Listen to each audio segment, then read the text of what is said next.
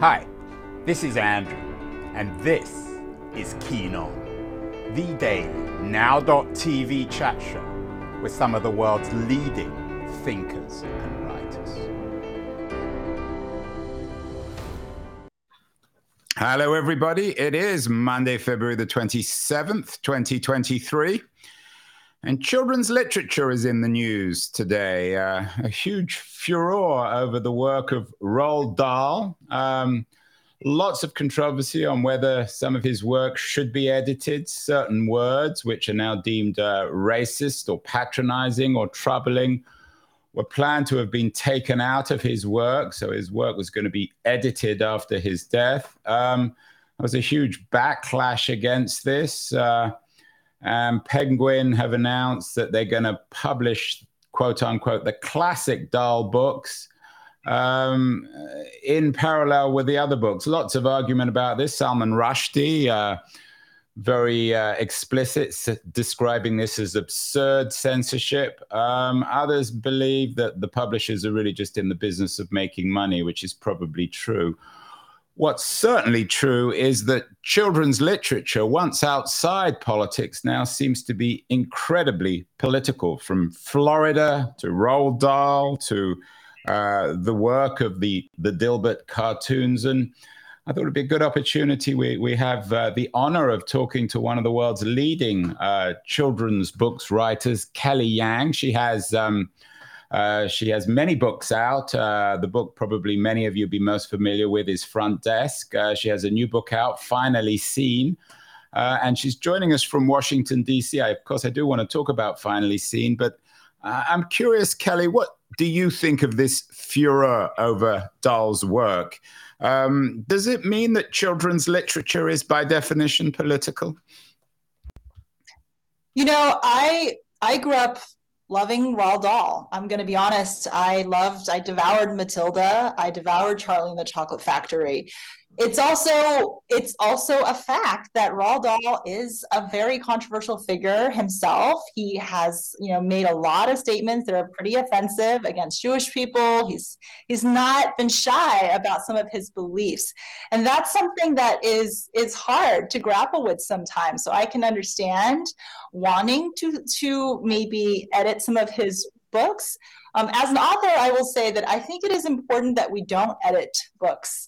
I think that what I'd rather have happen is for kids to read those books and for parents to have a conversation with them and say, you know, why did we at one point, like, how how is it that these words are in here? Well, and then talk to kids about honestly about the fact that at one point it was okay to call people these names and these words. This was something that people did all the time and why is that has that changed now? Why is that sometimes unkind and maybe not the best thing to do? But i think those conversations are even more valuable than if we just go and you know edit out and erase and you know clean up. I think that's not really doing anybody any favors. Um, i know that as an author i would want my books to be preserved in what they were when i wrote them to reflect what i was thinking and the reality is Roald Dahl was a brilliant writer. He also said, has said some really unkind things. In a Lockean sense, and we're all brought up as Lockeans implicitly or otherwise, children as blank slates. So our responsibility as parents and teachers, educators, writers is to um, fill that blank space up with something morally decent. Do you think of yourself uh, as an educator as much of, of, of a writer uh, in, in, terms of writing your, your best-selling books for kids? You know, it's interesting. First of all, I was a teacher for 15 years. So I don't think that the term educator ever really leaves you when you become one. Um, but as a children's book author, I think I have a special responsibility. You know, as a children's book author, our job is to reflect the world around us, but also think about the world as it can be. So there is that component that we know that we are inspiring young minds. So we are trying to t- tell them something about our universe and make them feel less alone and validating their thoughts and validating their frustrations but we're also kind of shaping a little bit trying to think about a world imagine imagining where we can actually accomplish what we want and get along you know as hard as that sometimes seems. Um, and I think that that's something that I take really seriously is this double responsibility. I grew up like you with Roald Dahl, um, Charlie and the Chocolate Factory. Do you uh, today, though, in a post-COVID world, do you think the kids today read similarly to a world of, of kids growing up in the 60s or 70s, 80s, even 90s? Are, are the children of the 2020s different? I think their expectations are different. I think that when I was growing up, I didn't expect the books to reflect the world around me as much. I didn't have such high expectations. Um, and now I think that kids demand, and they should, that these books reflect the world. You know, they reflect a diverse world where we have people from all walks of life, and we're not talking down on kids. We're being, uh, we're talking to them at their level about big issues because we know they can handle it. We know that they are aware of what's going on in the world and they do care about some of these bigger topics, whether it's book banning or the environment or what's happening all around us. I think they really want us to have those conversations with them. Have you ever accused? Uh, have you have you or your work ever been accused of being woke? I mean, I'm not sure if you're even uh, comfortable with the word. Uh, do you think that to be a good children's writer these days, y- you have to, in a sense, become woke in, in its broader meaning? I, I I would love for my books to be called woke because I'm a woke person, and I do think that that is a, that's something that I wear with honor, right? I and that to me that word just means that you're sensitive that you're sensitive to people's feelings and why wouldn't you want that as an author the other thing is i think that what I think what you're really trying to ask probably is do we and I'm trying to be sensitive here, Kelly. I don't want to uh, lose my job by asking the wrong question.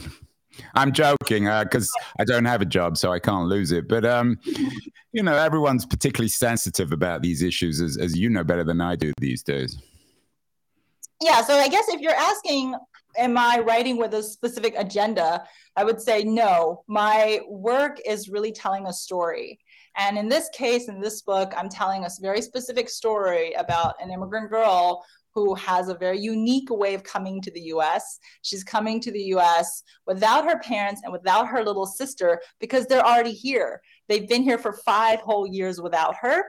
Um, so she's been this left behind kid all this time. She's been in Beijing with her grandmother, and she's just been waiting for them to summon her to tell her it's time to come. And finally she gets the call and, and she's got a lot of emotions she's carrying with her.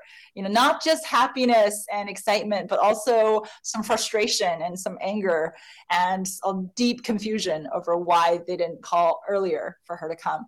So i think that that's a very specific experience. It's telling a very specific story. It happens to be a girl who doesn't think that anyone understands what she's going through until she picks up a book that makes her feel seen. And that book happens to be challenged at her school. And now we're diving into book banning. So I don't right. usually write with any kind of specific agenda, but I'm just trying to tell a story about what's going on in the world. So, in a sense, this book finally seen um, ad- ad- addresses uh, the issue of uh, book banning. Of course, Ron DeSantis, who likely to run for Republic uh, for Republican uh, nomination, uh, might be the next American president, has been very explicit in making books and Florida schools and culture wars the heart of his identity and campaign. Is this, in a sense, your book designed to address this issue?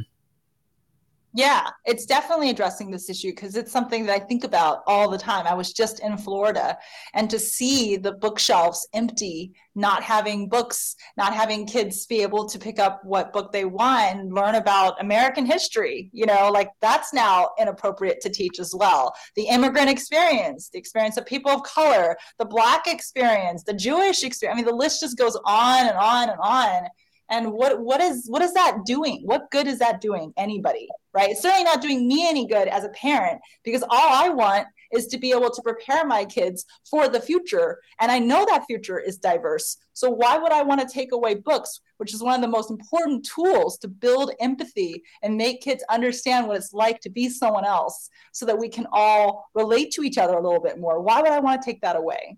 Yeah, if I was a kid's book writer and I wasn't banned in Florida, I would be insulted. I would think I was doing something wrong. I mean, it's it's hard to know the criteria, and and why do you think? I mean, you're a children's book writer and a former teacher rather than a, a political analyst, but why have men, and it always seems to be men like DeSantis, focused on this issue? Why make children the heart of political life when, as you're suggesting, and as we all know, they're they're innocents. They haven't formed yet.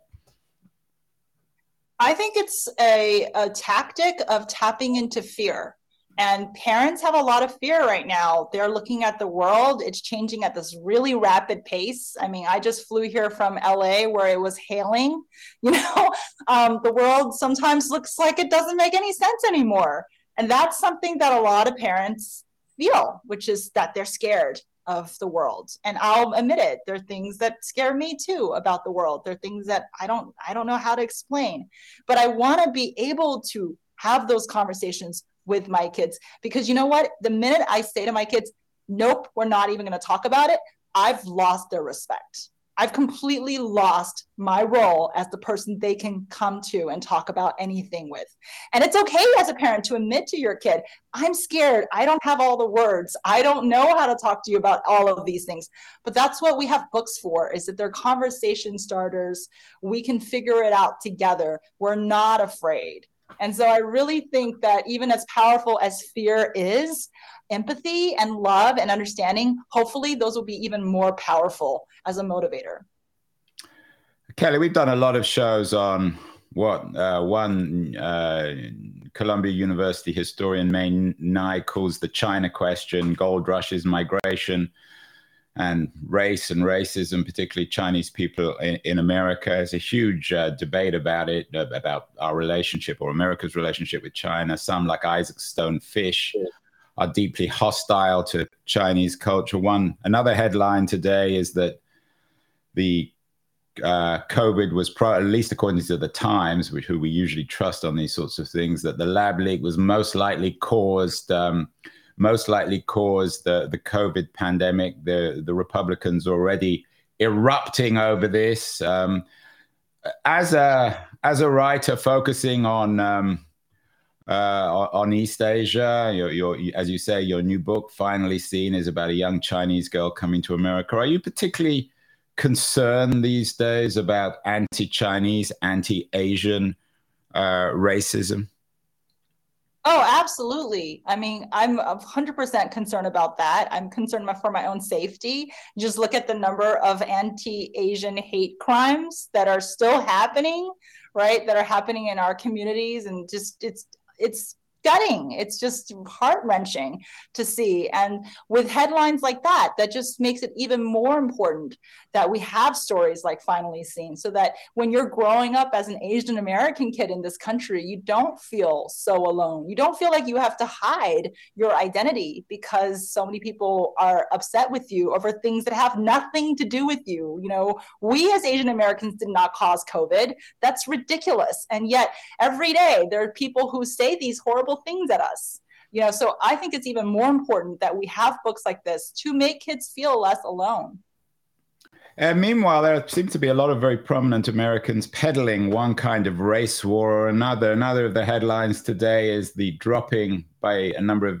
United States newspapers of Dilbert cartoons because Scott Adams made some very explicit uh, racist comments. Meanwhile, Elon Musk, who now owns perhaps the biggest uh, or amongst the biggest social media platforms, Twitter, um, suggests that uh, there's a race war between black Americans and whites and Asians. What do you make of that kind of troublemaking by a man who should know better, Elon Musk?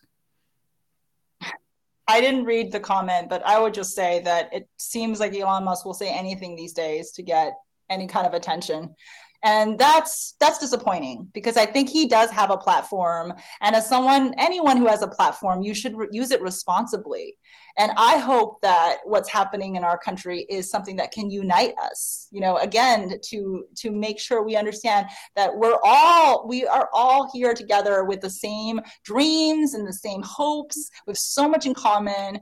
And there's so much at stake here if we're not allowed to have these stories. It's so there's it's heartbreaking for all of us you know when one of us gets banned it's heartbreaking for the entire industry it's, it's heartbreaking for generations of kids so i definitely do not want to have anything to do with elon musk's comment yeah, well, he's certainly not going to. Not that he'd want to come on my show, but he's certainly not invited. Um, Kelly, uh, obviously your books are designed for kids, but would you like grown-ups to, to read something like Finally Seen To? Of course, parents will because they'll read them to their kids, but um, particularly in terms of uh, Front Desk, which was a huge bestseller, did you get a lot of response from grown-ups too, older readers? Absolutely. I have emails every day from all different ages of people. I've I got emails from um, a Vietnamese American who's 71 and she immigrated here and she feels for the first time at 71 seen through front desk. That just warms my heart. That's so wonderful. I get emails from kids of course. I get emails from parents and and even kids and even adults who don't have kids just reading it for the first time seeing their immigrant experience reflected or maybe understanding kind of a little bit more of what their parents had to go through. And that's the thing it's a the american dream right? And it's something that we can all relate to. You talk about Kelly, the American dream. Does that distinguish America, in your view, ideally from other countries, maybe from China, which is perhaps historically less welcoming of immigrants and, and many other countries in Europe and Asia? Uh, should America be distinct, unique in terms of its ability and willingness to welcome people from overseas uh, as new citizens, as new residents?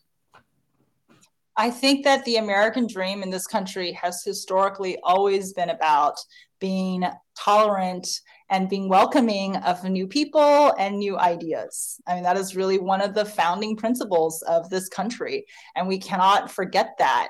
Um, and the other thing that I think is really important that goes along hand with that dream is to safeguard these freedoms. That is what makes this country so unique, is that we can come here and say whatever we want, which is really one of the reasons why people move here, and just why my parents moved here. Um, so we can't let that go.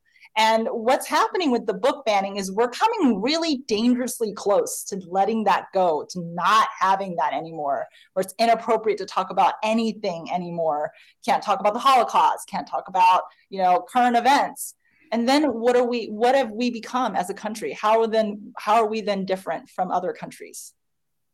One of the and I'm maybe searching for uh, uh, optimistic, positive things to come out of this. But one thing that it all does suggest is that books still matter. You know, the CD died. Uh, people don't go to the movie theater anymore, but people are still buying books. The books as a medium, as a form, remains, if anything, as vibrant, perhaps more vibrant than ever. I, I wonder why, Kelly. Is it simply because it's a, a 500 year old medium? You know, it's a great question. I think about that one a lot too, especially in this day and age where we have this just endless fast content, right? Just two second, five second, six second TikToks. And why do people still read? I think there's something really special in diving into a longer, deeper story you know just like what we're doing right now where this is so special compared to a lot of the uh, other interviews i've had to do because they were so quick but we're able to have a longer conversation. And if you think about it that way a book is something so long um, it's like 200 300 pages that's a time for you to get immersed in someone else's life and someone else's experience. And there's something so special about that that um, I, I think it transcends all these trends and, and things that are whatever, whatever trendy now. We've done a number of conversations also, uh, Kelly, about um, AI and its impact on writing. We did one with Stephen Marche, a Canadian writer, suggesting that AI can be the friend of a writer. Others with Steve Rubin, who used to run a big New York publishing house, who believes that it will never be relevant. Could you imagine AI helping you? I mean, you're a you're a best-selling writer. You've you've you've written um, an, a, a, number of books. Uh, the new book, um, uh, finally seen. I assume you wrote by hand. You didn't have any help from Chat GPT.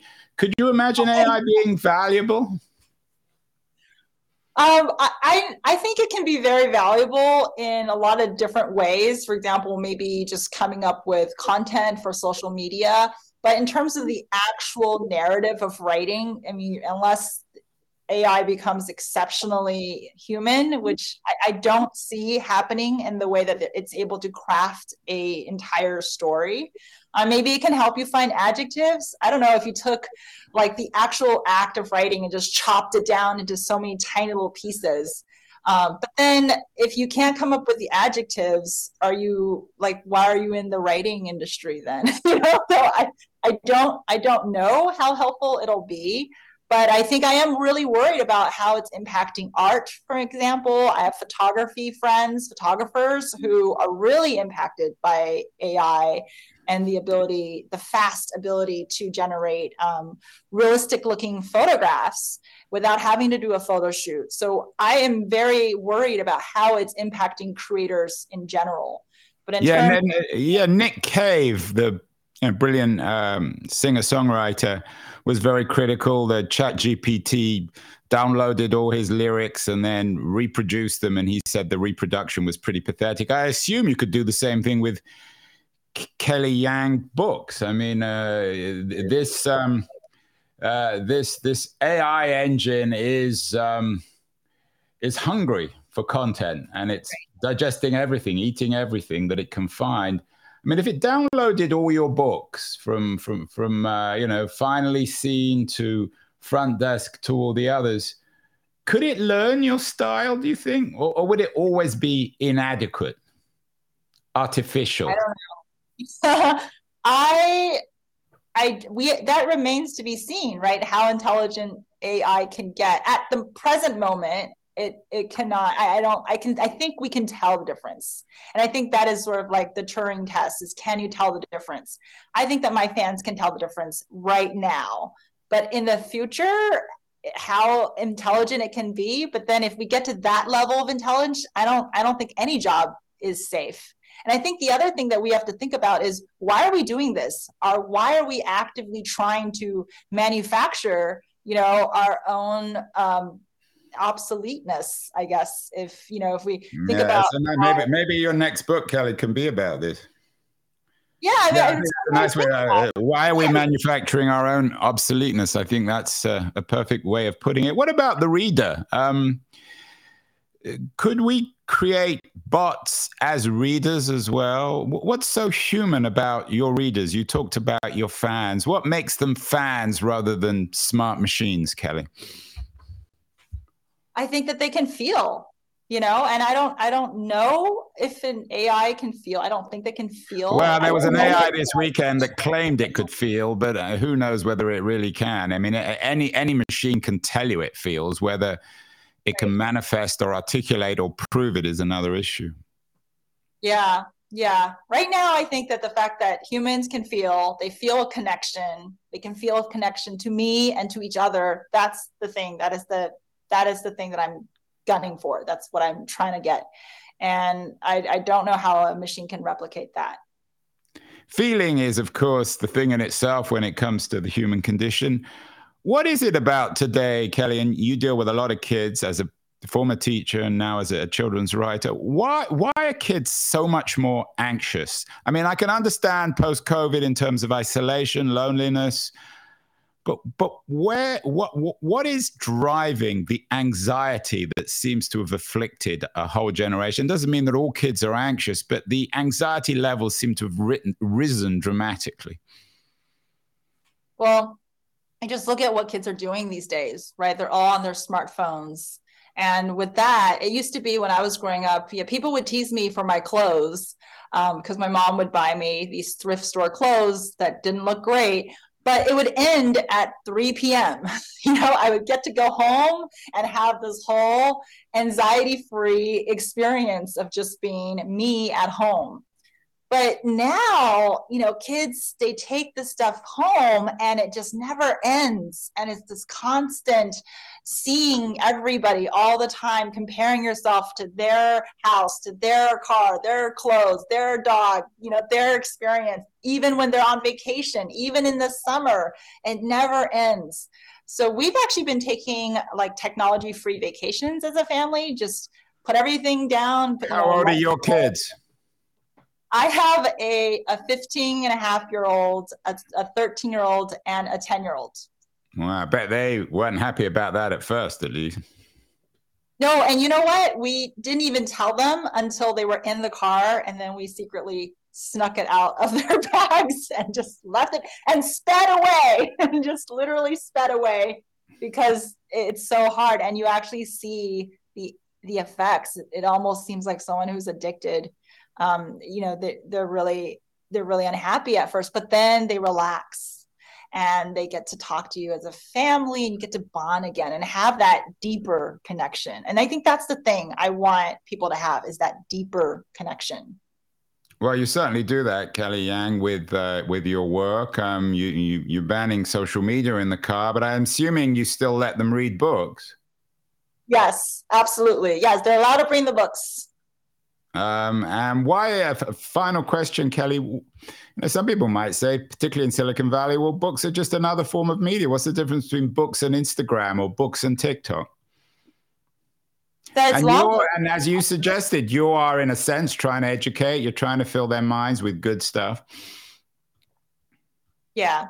I, I mean, I, I get, I get that argument, but I, I think that there's some a fundamental difference. Um, first of all, books are longer and they allow you to immerse yourself fully in an experience. It's like the old days of watching a movie with your family. The problem now is we put a movie on and everyone is still on their devices and they've got like five screens in front of you competing against the movie, and it's hard to even watch a movie with your family. So I think that when a kid puts, you know, picks up a book and literally just sits there and reads. There's nothing more priceless. It's such a it's such a great experience. It's such a nurturing experience. It's something we really have to protect as parents